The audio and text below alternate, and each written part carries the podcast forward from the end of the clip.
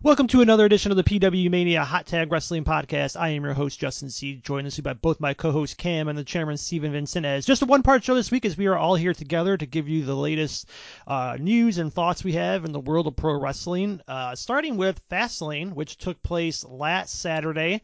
Uh, a couple big stories coming out of the show. We had Cody Rhodes and Jey Uso winning the tag team titles, and then also having a little bit of a segment and match with Sami Zayn and Kevin Owens this past Monday on Raw which I thought was pretty cool. Uh, but otherwise, we had Sam, uh, we had Seth Rollins retain, we had Iyo Sky uh, retain as well. So uh, that tag team title uh, win was just kind of the only kind of the real shakeup for the night. LA Knight and John Cena beating the Bloodline, of course, too, or Jimmy Uso and Solo Sikoa as well. But uh, with uh, Fastlane in the books and Raw also in the books, obviously as well. Uh, just go over to you, Chairman, first. What is your big main takeaway from uh, Fastlane? Um, I think for a B pay per view, just when you think you have the script all figured out, you don't. Um, Cody and Jey Uso winning the tag team championships was not on my outcome list at all and here we are. They're both tag champions. You know, obviously Jey was with Jimmy forever, known as one of the best tag teams ever, and that's obviously not part of Cody's story is to be a tag champion. So here we are. These guys are tag champions now, and we know we, we saw the encounters on Raw with Sami and KO, and it's kind of waiting for that end credits uh, heel turn by KO, but we didn't get it yet. But I think it's gonna happen you know, they're, they're, some good work with the tag team division right now. You know, we talked how they kind of stalled on KO and Sami after WrestleMania with their big match with the Usos, but now you know we got new champs now. You know, Judgment Day was had a great run as tag champs, and they want to get back there. So there's some nice uh, revolving pieces on the top tier of the tag division right now. So it'll be really interesting to see where it all goes from after Fastlane. Yeah, and as we talked about, the, the newly uh, heel turned Street Profits. I mean, you could always do Rey Mysterio and Santos Escobar as a tag team at some point down the line too. Um, you got Gargano and Ciampa back together, so yeah, it seems like the tag team division over the last uh, few weeks has gotten a shot of life into it as far as just you know new tag teams and changes of directions for other tag teams. Uh, Cam, what is your big ta- main takeaway point from Fastlane last Saturday? That Cody knows what yeet is. I mean, I feel I feel like Cody Rhodes in that segment where Jey Uso the, at the presser was teaching Cody all the hip words. It's kind of like my wife is Jey Uso and I'm Cody Rhodes, and I'm kind of just learning. You know, I'm like the old guy, kind of just figuring out life. Um, I mean, it was a good show. I was really surprised that they actually won. I think I picked them to win via DQ, and they would kind of extend this feud out a little bit, and you know, maybe have another tag team match on Raw or the next pay per view or something like that. But no, they they put the titles on Cody and Jey. Um, I don't know. I mean, this feels like maybe we're not going to get Cody versus Roman. I mean, we're still months and months away, but I mean, it's completely different. I thought the match that they had with Kevin and Sami was was fantastic on Raw. Really, really good match. Um, but yeah, I mean, at B pay per view, I think Shinsuke Nakamura continuing to be, you know, an upper mid card heel for for the Raw side has been really good. I mean, him attacking Ricochet now looks like him and Ricochet are gonna have a last man or a not last man stand. They're gonna have some sort of match uh, coming up. Um, so I think that that's been good for Shinsuke. I think he's kind of developed into his heel persona very well. You know, he was kind of just a, a bland baby face with with cool interest entrance music for all these years, but now that they've given his character a little bit of range and let him work as a heel and you know wear his street clothes and things like that, I think it was it's been pretty good for Raw.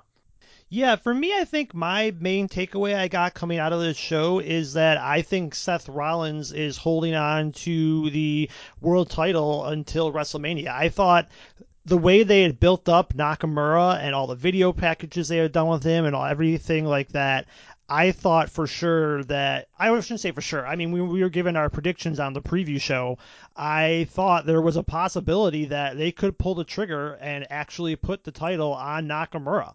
Um, so, you know, especially, you know, depending on the severity of Seth Rollins' back injury, we don't know that. It's still a part of the storyline that he has going even now with uh, his next opponent, Drew McIntyre, for Crown Jewel lined up. So, um, there's the possibility there, but I don't see Drew as somebody taking the title off him. I mean, Drew's kind of come and gone, I think, as uh, a world title contender that we've talked about and hyped up on the show well before he even won the world title. But uh, I thought there was an outside possibility Nakamura could have won this past uh, this past Saturday.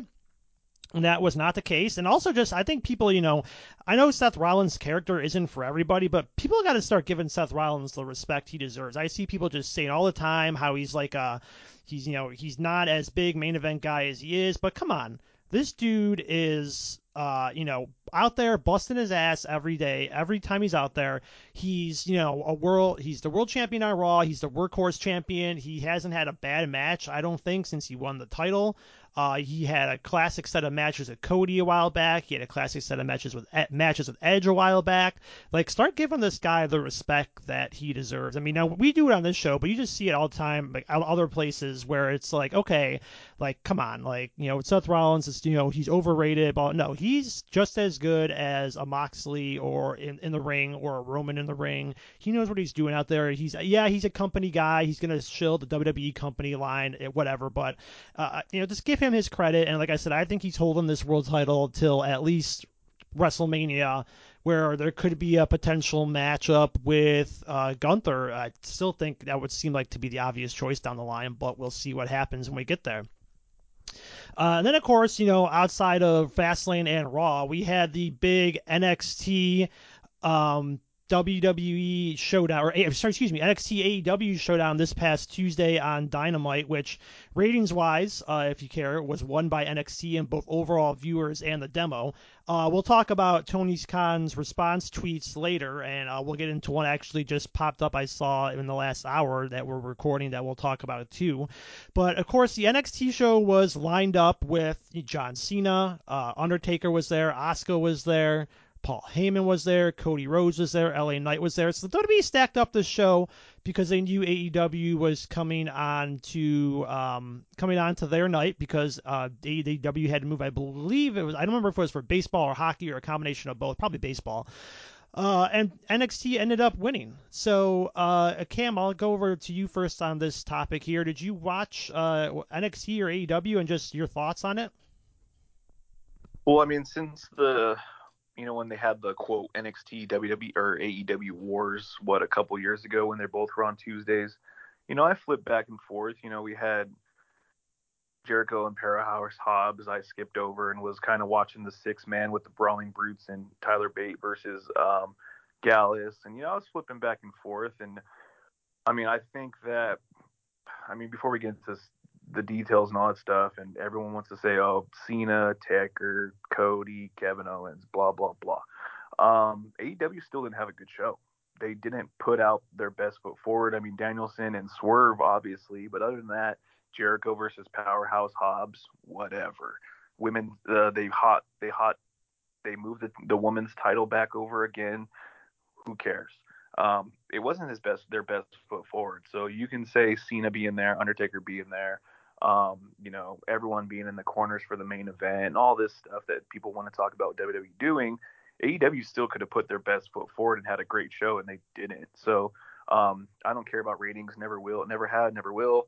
Um, but it's as far as a wrestling show, even if we're not doing it as a ratings war, I mean, WWE had the better show. I mean, they had Cena come out there and cut a promo in front of the NXT fans. The NXT fans loved it. Um, he had Bron Breakker out there with Cena. You know, you had some good matches. You know, Dragunov is a, I think, a really, really good NXT World Champion. I've been on him. I drafted him in our in our fantasy uh, draft a couple months ago, so I've always found him to be a star. But I mean, overall, WWE NXT show wasn't fantastic by any stretch of the imagination, but the lackluster show that AEW put out there to me signifies that. I mean, I don't know if they need more star power or maybe just need to stay in their lane a little bit. But I mean, again, Jericho versus Powerhouse Hobbs and all these other matches that they had, it was like, eh, okay, whatever. Um, but yeah, I mean, I thought it was it's good for wrestling. You know, you get people talking, it gets the internet chatting, gets people talking crap about one promotion or the other. So I mean, that's that's always good for pro wrestling. But I think, you know, even if you didn't have Cena and Taker and Cody, you know, appear and be the GM for the night and things like that. I think just the the Dragunov match was better, and then Carmelo and Bron Breakker was great. So I think the NXT still wins the overall better show because AEW just didn't put their best foot forward when they had the chance. Yeah, I mean, I know they got Edge and Christian, they're dynamic together again, but did did I really want to see Edge's first match in AEW against Luchasaurus? I mean, no offense to the guy Luchasaurus, but he's just a uh, heavy for Christian and a mid card act. Now I know they're not going to jump right to Edge versus Christian, but I can think of a handful of better options they could have done out there uh, to give Edge a better match than what he ended up doing. And of course, you know it, it, probably hurt a little bit that they had to pull Jon Moxley from the show. Uh, I think it was I think I saw almost like an hour before the show started because he wasn't medically cleared. And then of course there's a controversy with MJF and the whole roller quarter situation kind of playing on his his Jewish background with everything going on in Israel and Palestine right now. That seemed like it was a little off. But I mean, the thing I've always said with AEW is they put on good matches. I'm not going to deny it that they put on good matches, but there's just not a lot of meat to the bone to it when they put on these good matches. It's like, okay, yeah, yeah, that was a good match. Like, so what's the follow up to it? And it seems like Tony Khan sometimes is scared to have like bigger matches between people because he doesn't want somebody to lose. So that's always my criticism of AEW is you can go out there and put on you know five four star matches if you want to rate them in two hour show, which would be great. But there's just no story to it. I mean, I always bring up the story of when I went to the the one AEW Dynamite Rampage taping I went to that they finished Rampage with you know uh, Claudio Castagnoli against Dax Harwood, and it's like okay, that should be a really great wrestling match, but nobody in the crowd cared about it because there was no build up to it. There would have been there was you know there was nothing to go. Oh yeah, it's gonna be great wrestling. And of course, it's at the end of a four hour show that you're there because they're taping. At that time, they're still taping Dark beforehand, and you got two hours of Dynamite, then you got your hour of Rampage after. So that's the thing. It's like he gave us some backstory to some of this stuff. And like you said with NXT, they did a good job of mixing, you know, the current talent with the young talent. I mean, like I said, you had uh, I saw Carmelo Hayes doing the Undertaker hand raise or fist raise with uh, Undertaker when they were leaving. Uh, you had Asuka and Roxanne Perez mixing it up, wrestling one another. Uh, John, like I said, John Cena in the in the corner of Carmelo Hayes. It's like you know they've mixed these guys together in a way that it worked for NXT, where it put the shine on the guys that they see as stars, like a Bron Breakker, like a Carmelo Hayes. We saw Bron Breakker talking with Paul Heyman, and afterwards we see Paul Hay- Paul Heyman calling Roman Reigns, meaning there could be an alliance between Bron Breakker and Paul Heyman later on. They set future things up on this episode of NXT while also delivering a quality show as well, in my opinion. Which is why, again, I'm, I'm with Cam. It's like, overall, when you compare what they progressed, what they ended up doing in the ring, and what you know they kind of want you to see moving forward, I think they did a good job. And let's not forget, again, ratings, whatever. NXT in overall viewers beat AEW Dynamite last week too. Yeah, it did it win the demo, whatever, but they ended up having more viewers. So yes, they had to get some. They wanted to put more star power on the show because AEW had to move because of baseball playoffs. But at the same time, I do think NXT kind of put on a better overall show. Uh, what are your thoughts, Chairman? Yeah, I mean, these two shows had a lot to go against, you know, because we're in the thick of the baseball playoffs. Hockey started Tuesday. So there's a lot of stuff going on Tuesday. You almost had to make decisions or have multiple TVs set up. But AEW is very week by week. I don't think they have very good long term plans. Like we used to crap on WWE for doing this. Like the, the episodes just didn't feel like if you miss one, oh freaking well. Like the pay per views, I remember AEW first started. I felt like they were planned out well, and now they just oh, here comes another EW pay per view in a month. Uh, we'll just do a card together a week or two beforehand. Like it's very just we're progressing here. Like some of these matches, sure, they make sense. I mean, obviously there's some rivalries going on, but they're not like big rivalries. Like you just don't care.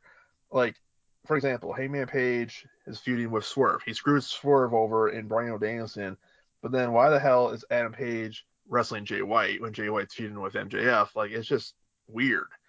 I mean, I don't know. The women's title, it's, that whole division's a fucking joke. Like, you know, Saraya gets the big win in her home country, and then oh, drops the title already, and it's just like, well, nothing against Shida. She's a fine performer, but most of the year she was nowhere to be seen on TV, and then all of a sudden she's coming back and winning the title, losing the title, win the title. Like Toni Storm has kind of changed her whole entire persona right now, and that seems to be one of the more interesting things going on in AEW. So why wasn't she the one to dethrone Saraya? She's probably the most interesting, but whatever. I mean, you had Orange Cassidy winning the freaking Intercontinental Channel back, and freaking, I, I don't know. It's a it's a fucking dumpster fire. That whole organization right now is like, was Kenny Omega even freaking there? I mean, what was that tell you? So you know, NXT, you know, they're putting their best foot forward. You know, they're bringing, you know, Paul Heyman, John Cena, Cody Rhodes, And even without those guys, I think that NXT still had a very good show. Like they put their best foot forward. He had a great match with Dragunov and Dirty Dom, who gets massive nuclear heat still. It's it's incredible. Like that's character work. That's character development. We shit on Dom so much when he was hanging out with Daddy as a generic babyface, but Dom put the fucking work in to become the heel he is today. You know, Judgment Day has helped him get there, working with those guys. But Dirty Dom gets reactions, and when you're getting reactions like that, you're doing something right. So kudos to him. You know, Bron Breakker, Carmelo Hayes, they got bright futures ahead. Those two, you know, big stars. Like I think those two and Dragunov, you know, those three, they go to or SmackDown down the road here. They're gonna be Impact players, all three of them. They got a good thing going down there with Shawn Michaels and NXT. Yeah, uh, I agree. Shawn Michaels really knows what he's doing down there. He's built up, like I said, he's built up these newer stars. We, you bring up Carmelo Hayes, you bring up Dragunov. You've got Tiffany Stratton, who I think, you know, from what I've seen with her program with Becky, has improved leaps and bounds since she's been down there. Um, they have a strong women's division down there. They got her. They've got you know Becky's down there now. You've got Roxanne Perez. Um, I know Cora Jade hasn't been around for a while. I don't know what she's doing, but she's down there as well. It's a solid you know foundation of women down there. And like we said, Dom. I think I saw the charts actually again. Ratings. Dom was in the highest rated segments on NXT. So Dirty Dom is a draw. It looks like people want to tune in to see what Dom uh, Mysterio is doing. And of course, they also have Dragon Lee down there too as well. Um, they might have Jade Cargill down there soon. Who knows? I know that she was shown with Shawn Michaels on um, uh, on NXT this past weekend or this past week. So uh, Shawn knows what he's doing down there when it comes to uh, young talent. Uh, did you guys? I, I, think Chairman, I think you saw. Did you see the Brian Pillman Jr. video and your thoughts on that? That was interesting. I'm hooked already. Like you know, just like how he just pretty much denounced his entire father. Like it's like holy shit, man. Like I'm really curious to see where this ends up. It's a lot of question marks right now. But when I saw that he left AEW and then he got picked up by WWE slash NXT, I'm like, I think they're going to do big things for Brian Pillman Jr. Like, I think he has some good opportunities in AEW to showcase, but obviously he kind of just got left behind. So this kid could be a potential breakout candidate for me. I, I think it's going to happen. Yeah. What about you, Cam? Did you see?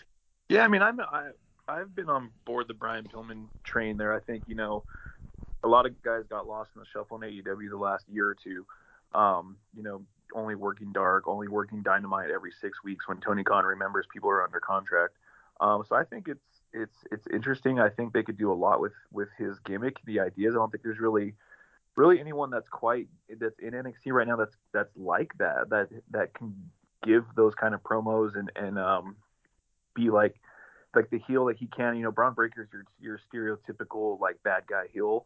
So I think Pillman actually has a chance to kind of right off the bat maybe get himself involved with Trick Williams, Carmelo Hayes. You know, there's some guys down there that he doesn't have to necessarily start at the bottom. He can work his way right up to the mid card, upper mid card, because he has, you know, he has the first of all he has his father's name, and then he has time in AEW. So the WWE is going to use both of those things against AEW and hopefully develop a star with him and a star with Jay Cargill, and then Tony Khan can be like, well, you know, I got Orange Cassidy over here. Orange Cassidy, he's a good guy. Yeah, of course, you know, I saw the, the stereotypical response from everybody right, away because obviously he's changing his name to King. I forgot what the first name's going to be, but oh, what's the one thing Brian Pillman Jr. has going for him? His name. Yeah, how far did that get him in AEW just by going off the Brian Pillman Jr. name?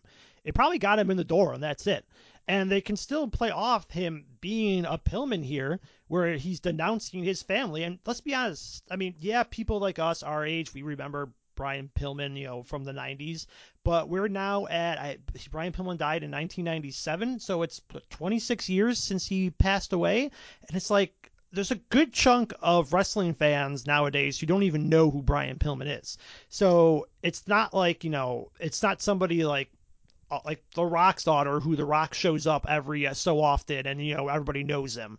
Or it's not like you know if Ric Flair, who showed up on WTV every year, Charlotte Flair didn't go by her Flair last name. It's like it's been 26 years since Brian Pillman passed away, and they can still play up. His whole character is going to be that he doesn't want his name, so they'll still be able to reference the Brian Pillman name, the Pillman last name, while also having this new character that Brian Pillman Jr. be playing as somebody that wants to denounce it and get his new name over at the same time. So you can't say he had his name going for him where it got him dick in AEW, and now he's in NXT where he's getting a whole brand new character where he's still going to bring up the name, but he's just going to have a different name for himself. Like, come on, people, get with the program here.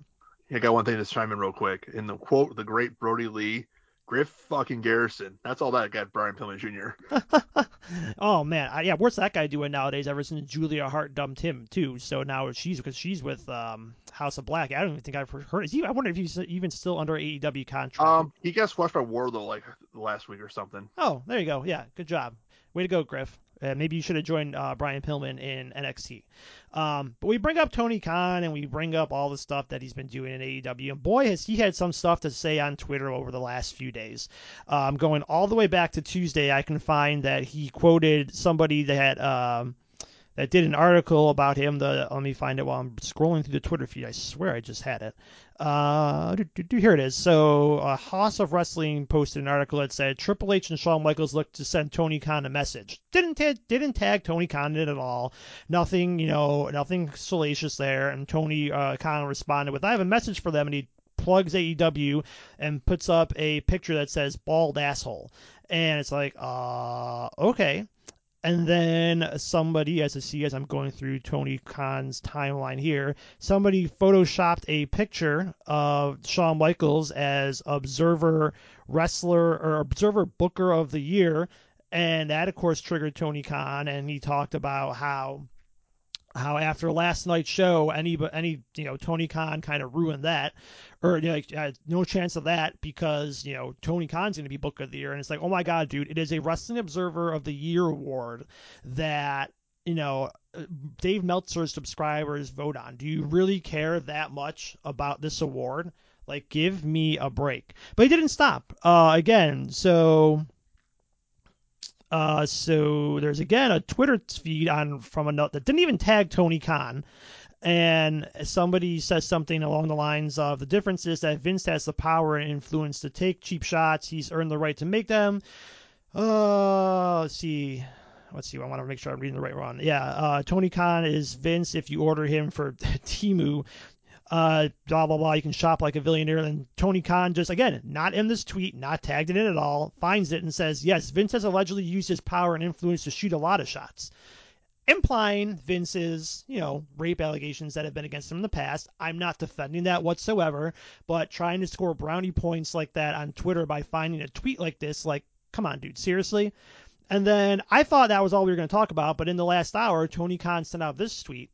This week, two active, decades long rating streaks from two great legends were ended. With all due respect, until this week's head to head AEW on TBS versus WWE and USA, neither John Cena nor Undertaker have ever been on a WWE show with under 1 million total viewers and under 400K in the demo. Wow. Like, give me a break, dude. Like, you are trying to spin this so badly to win brownie points on Twitter and brownie points with your hardcore AEW fans, who, by the way, haven't been watching your show the last couple weeks anyways because your ratings have gone down and your attendance has gone down.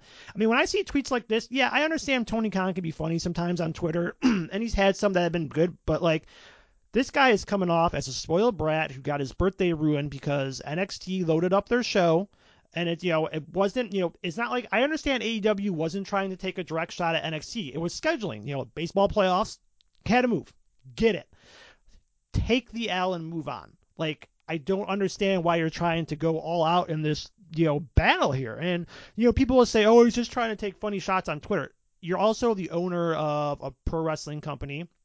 You own a soccer team. You own a football team it's like you've gotten in spats like this before. I forgot who it was with the. I think it was maybe it was your Yannick. I think it was Yannick Ngakoue from the Jaguars. You got into something with before on Twitter. It's like, dude, come on, stop acting like this. Take the L. Go back to Wednesday nights and be like, just I feel like because what Dynamite was also on his birthday, like he probably had the worst birthday ever and has been on a two day bender just with all the coke and all the, like the um the seltzers that he's had and just has pounded them. But it's not the way that I would want if I was a wrestler in AEW.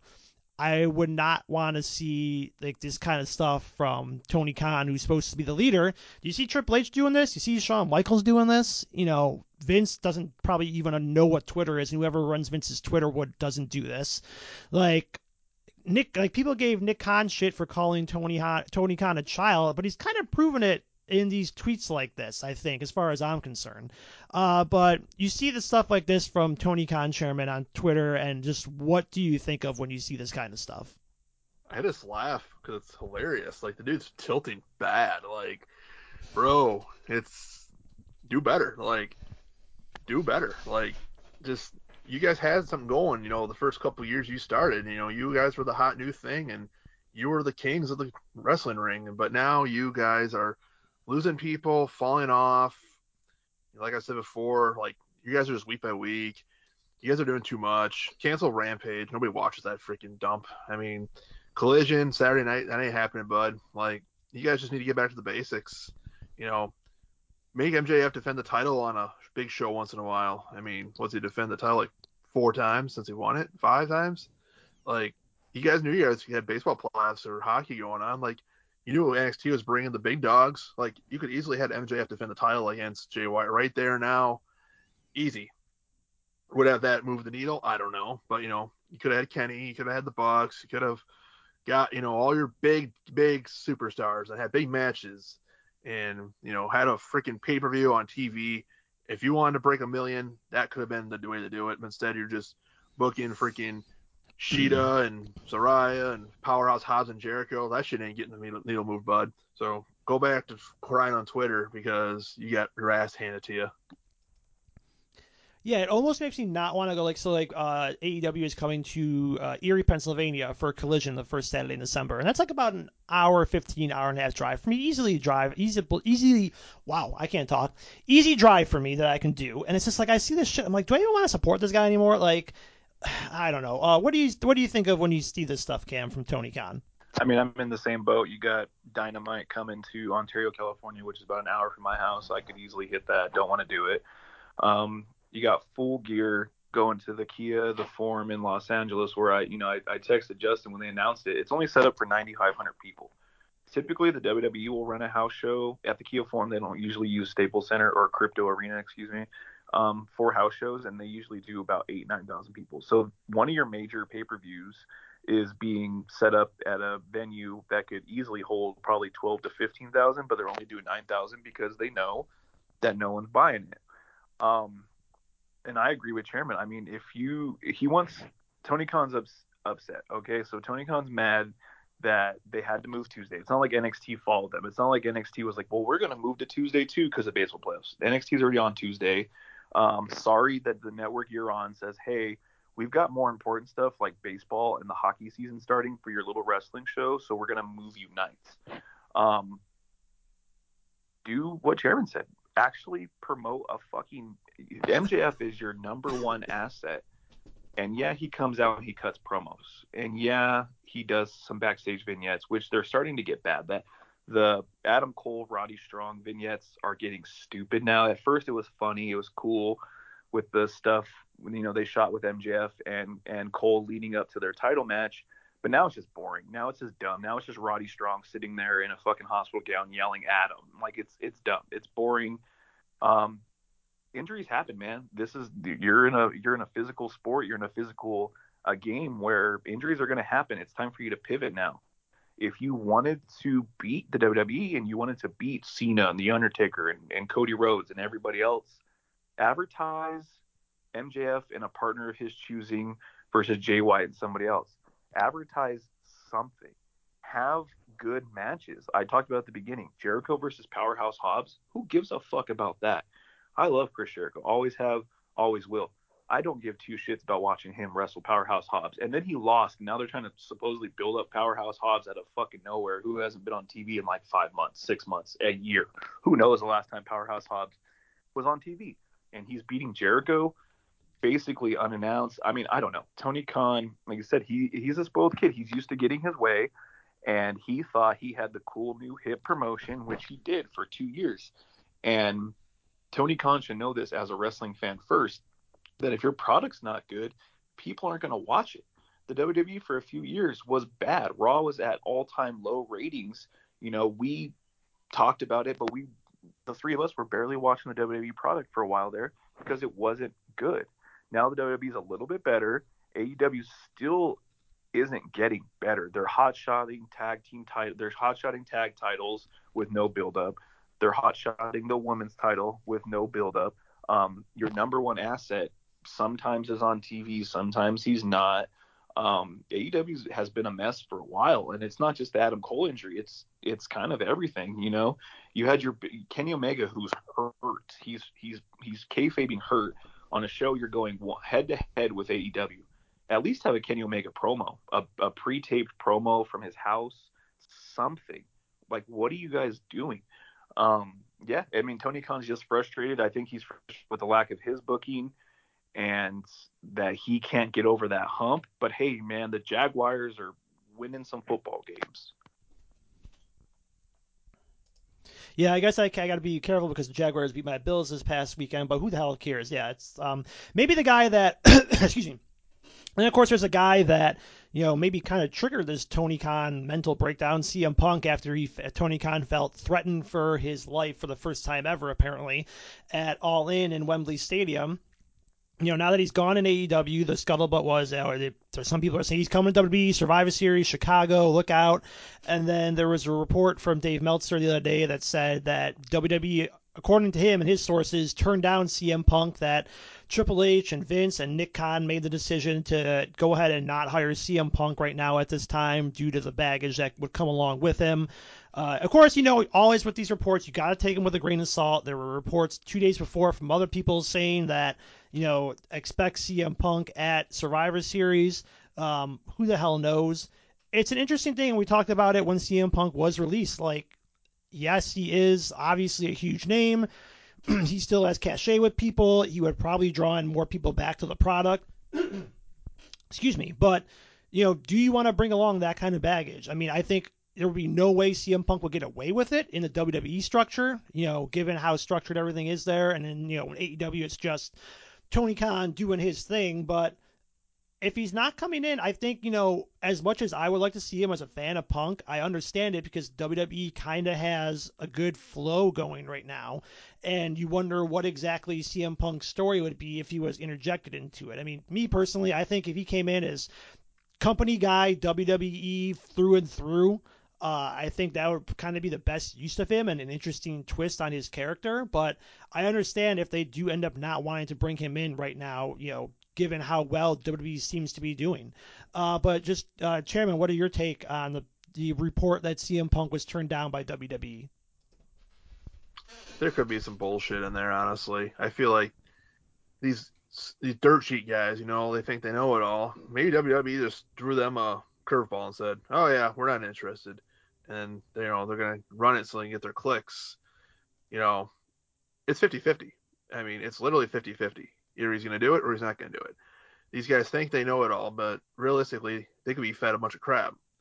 But obviously, CM Punk does have problems. We've witnessed it firsthand how many times now, and he's definitely got some people in the locker room at WWE that definitely don't want him there.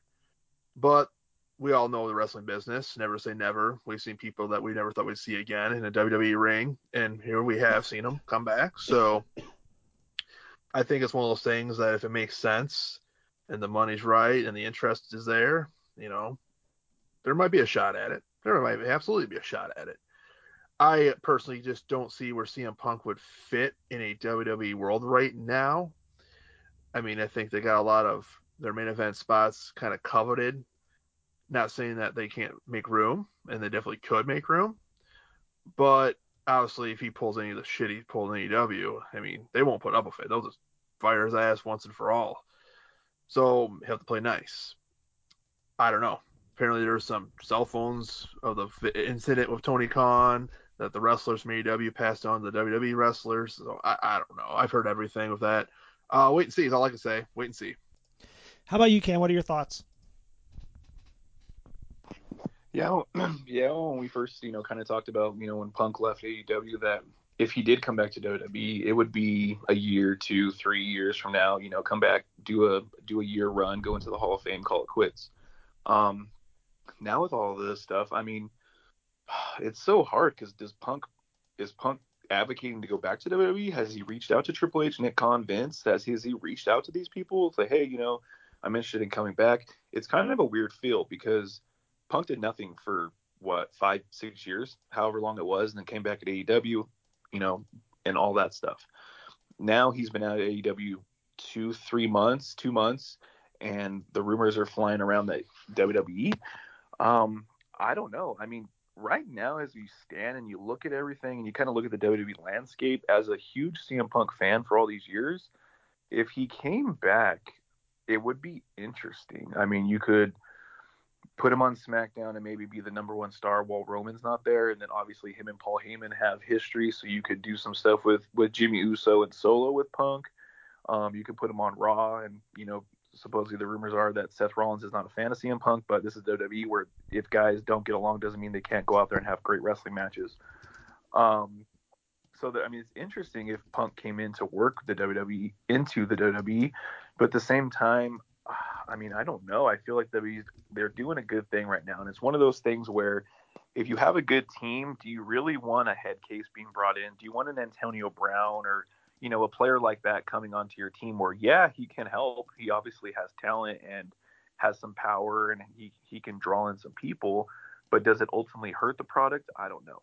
Um, I mean, I'm on the wait and see stuff too. Survivor Series, I don't know. Um, if it is WWE just, you know, being quiet about it and not wanting anything and CM Punk shows up at the Rumble, I mean, I would, this would be the ultimate. Like, out of, since AEW has started and they've took, they've took Moxley. They've taken Adam Cole. They took, or excuse me, yeah, Adam Cole. They've taken Edge. They've taken um, CM Punk for a little bit. They've taken Danielson. They've taken Swerve. Keith Lee, I think, is still under contract, even though that's the most. I mean, WWE underutilized him, but Jesus Christ, AEW, Keith Lee, what happened there? Um, so they've taken a lot of guys.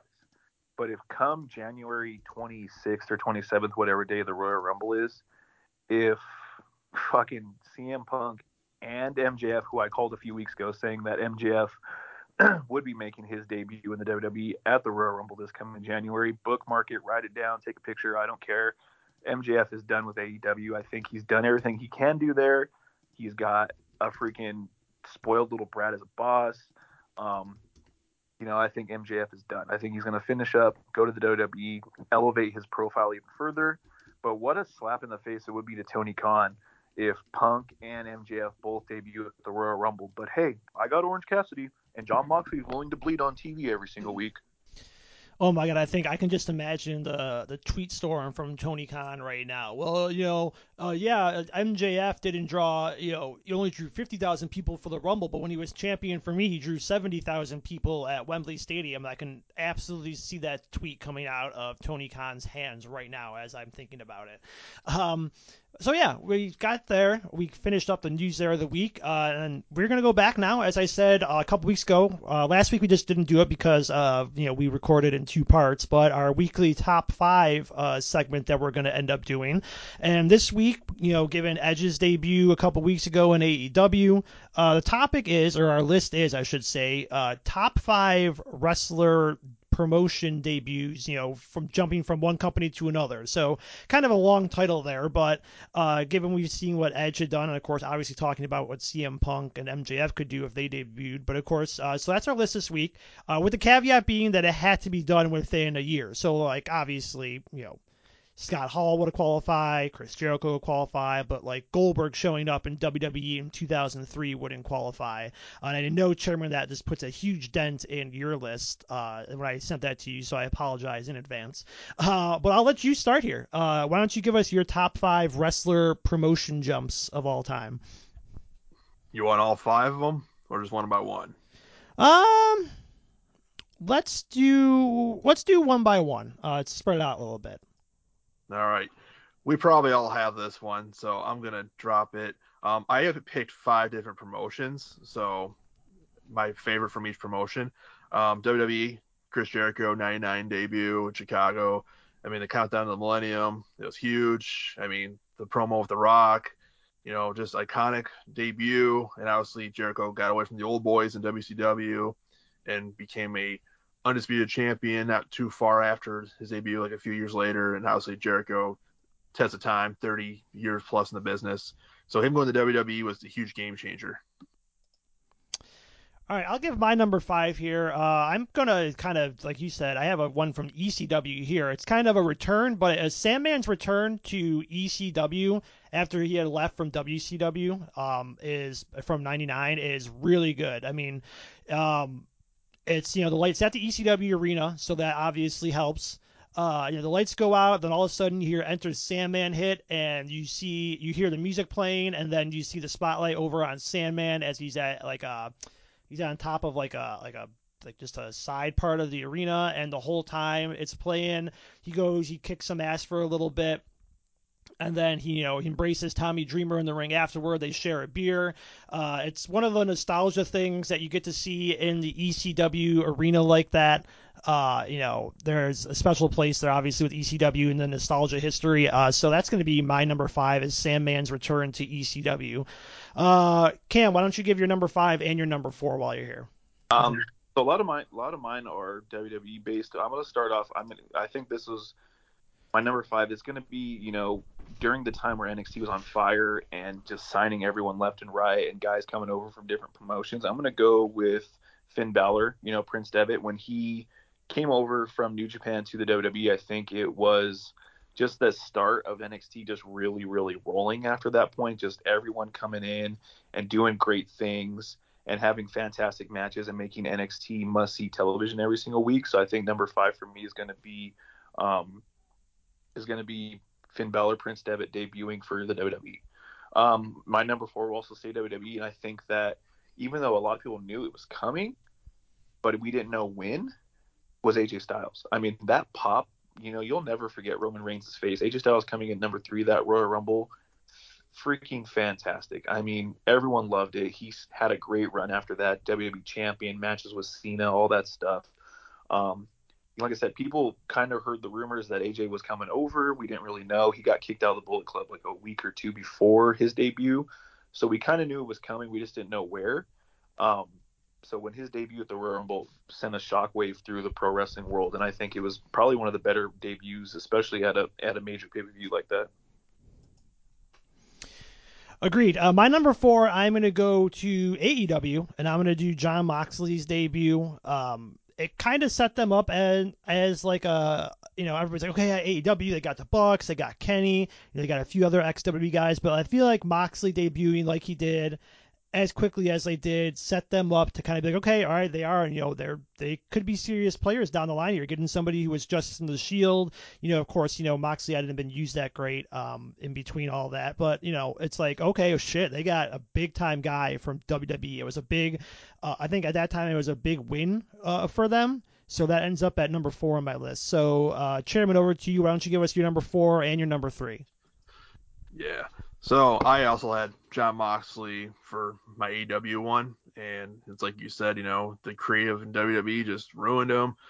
And it's like you know Jericho was there day one for AEW and whatnot, but like Moxley was kind of the one that came in after they started for a while, and you know he left WWE, and we all knew he was going to end up there, and it happened, and everybody went crazy. And then he won the title from Jericho, and you know, lately his usage has been kind of questionable. and We joke more now, when's he to bleed? But you know, the Moxley was one of the few guys to jump ship, and it was huge. Um, my next one is from ECW. Usually, you know, ECW guys leave ECW and go on to bigger and better things, but this character I'm to pick is Raven who joined ECW in January 95 because beforehand, Johnny Polo, Scotty Flamingo, whatever the hell he's doing, before that, you know, he's just a manager basically, jobber. But then when he went to ECW 95, you know, he took on the Raven persona and, you know, he became one of the big catalysts of that company. And, you know, he got huge, became a champion, great feuds of guys like Tommy Dreamer. And then, of course, he jumped to WCW and WWE with the Raven gimmick, but his ECW run was top notch that is a deep cut. I did not think about that, but that is a really good one there. Given, like you said, the fact that you never saw anything with him like that in uh, in WWE, or even he was in WCW for a cup of coffee before that too. Uh, my number three, so just to move on here quickly, is also going to be AJ Styles uh, to WWE.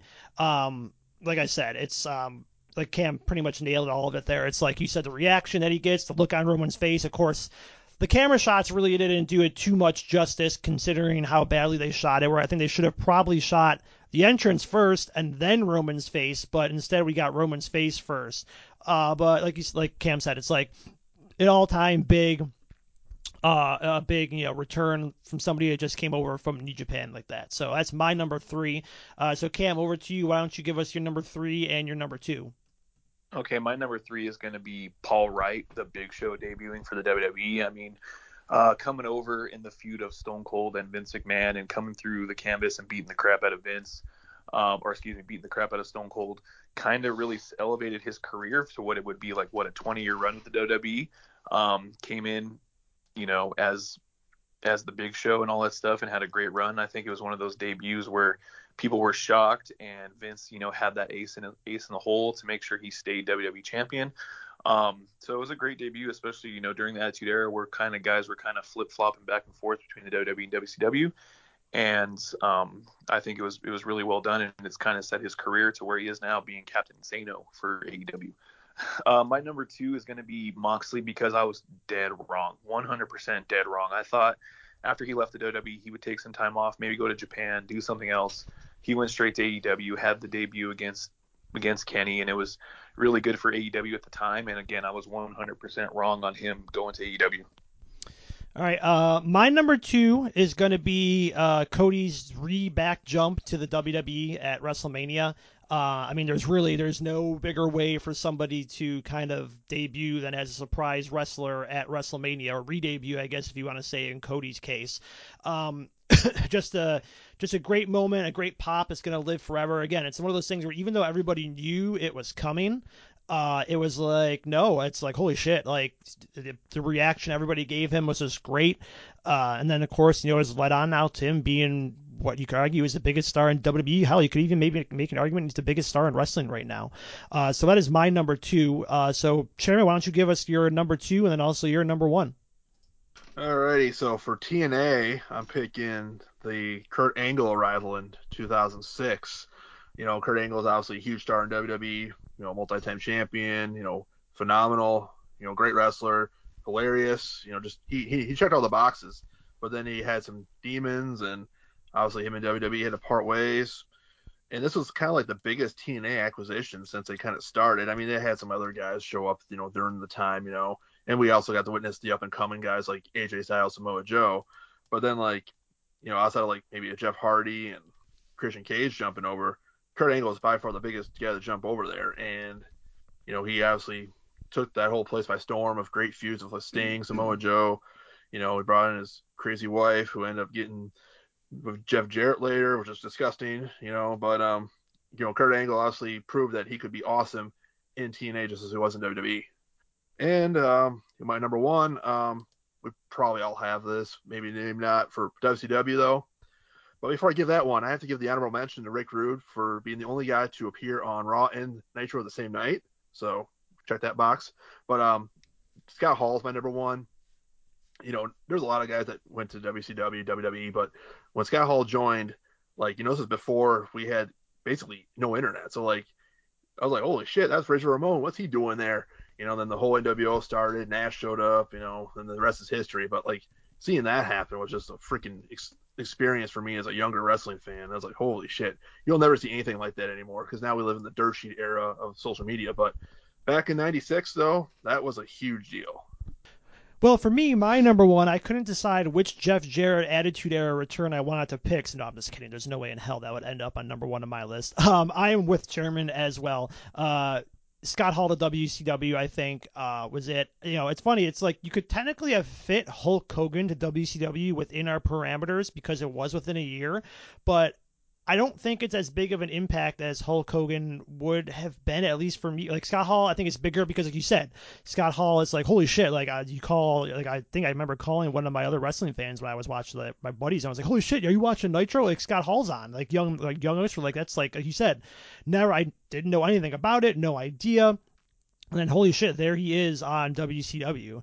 And Hulk Hogan, um, like yeah he debuts in 94 but he was like wcw was people there were sick of him. All the fans were sick of him at that point. So i think without scott hall and kevin nash showing up like they did uh, i don't think wcw goes on the upswing that they end up going on. So that's why i think scott hall is a bigger deal than hulk hogan showing up to wcw so i'm going to go ahead and say also have scott hall on my list as number one.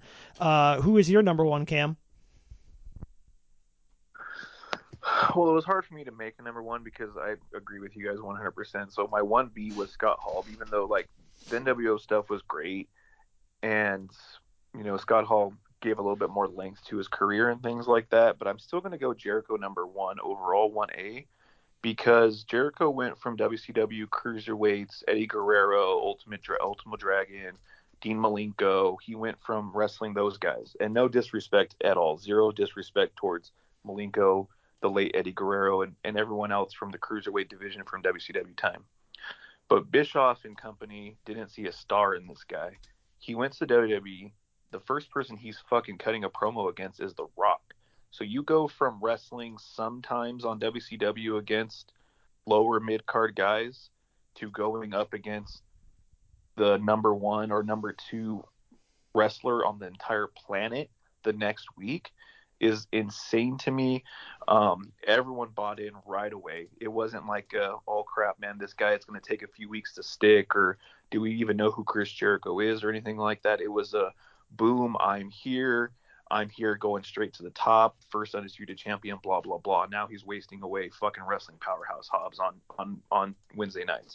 Um, so it is what it is. But I I think that's the clear cut number one, just because he went from where he went from on the card in WCW to where he went to on the card in the WWE in such a quick time. All right, and that is our top five for uh, wrestling debuts and new promotions. Feel free to drop us your top five on our Twitter page at the hot underscore tag.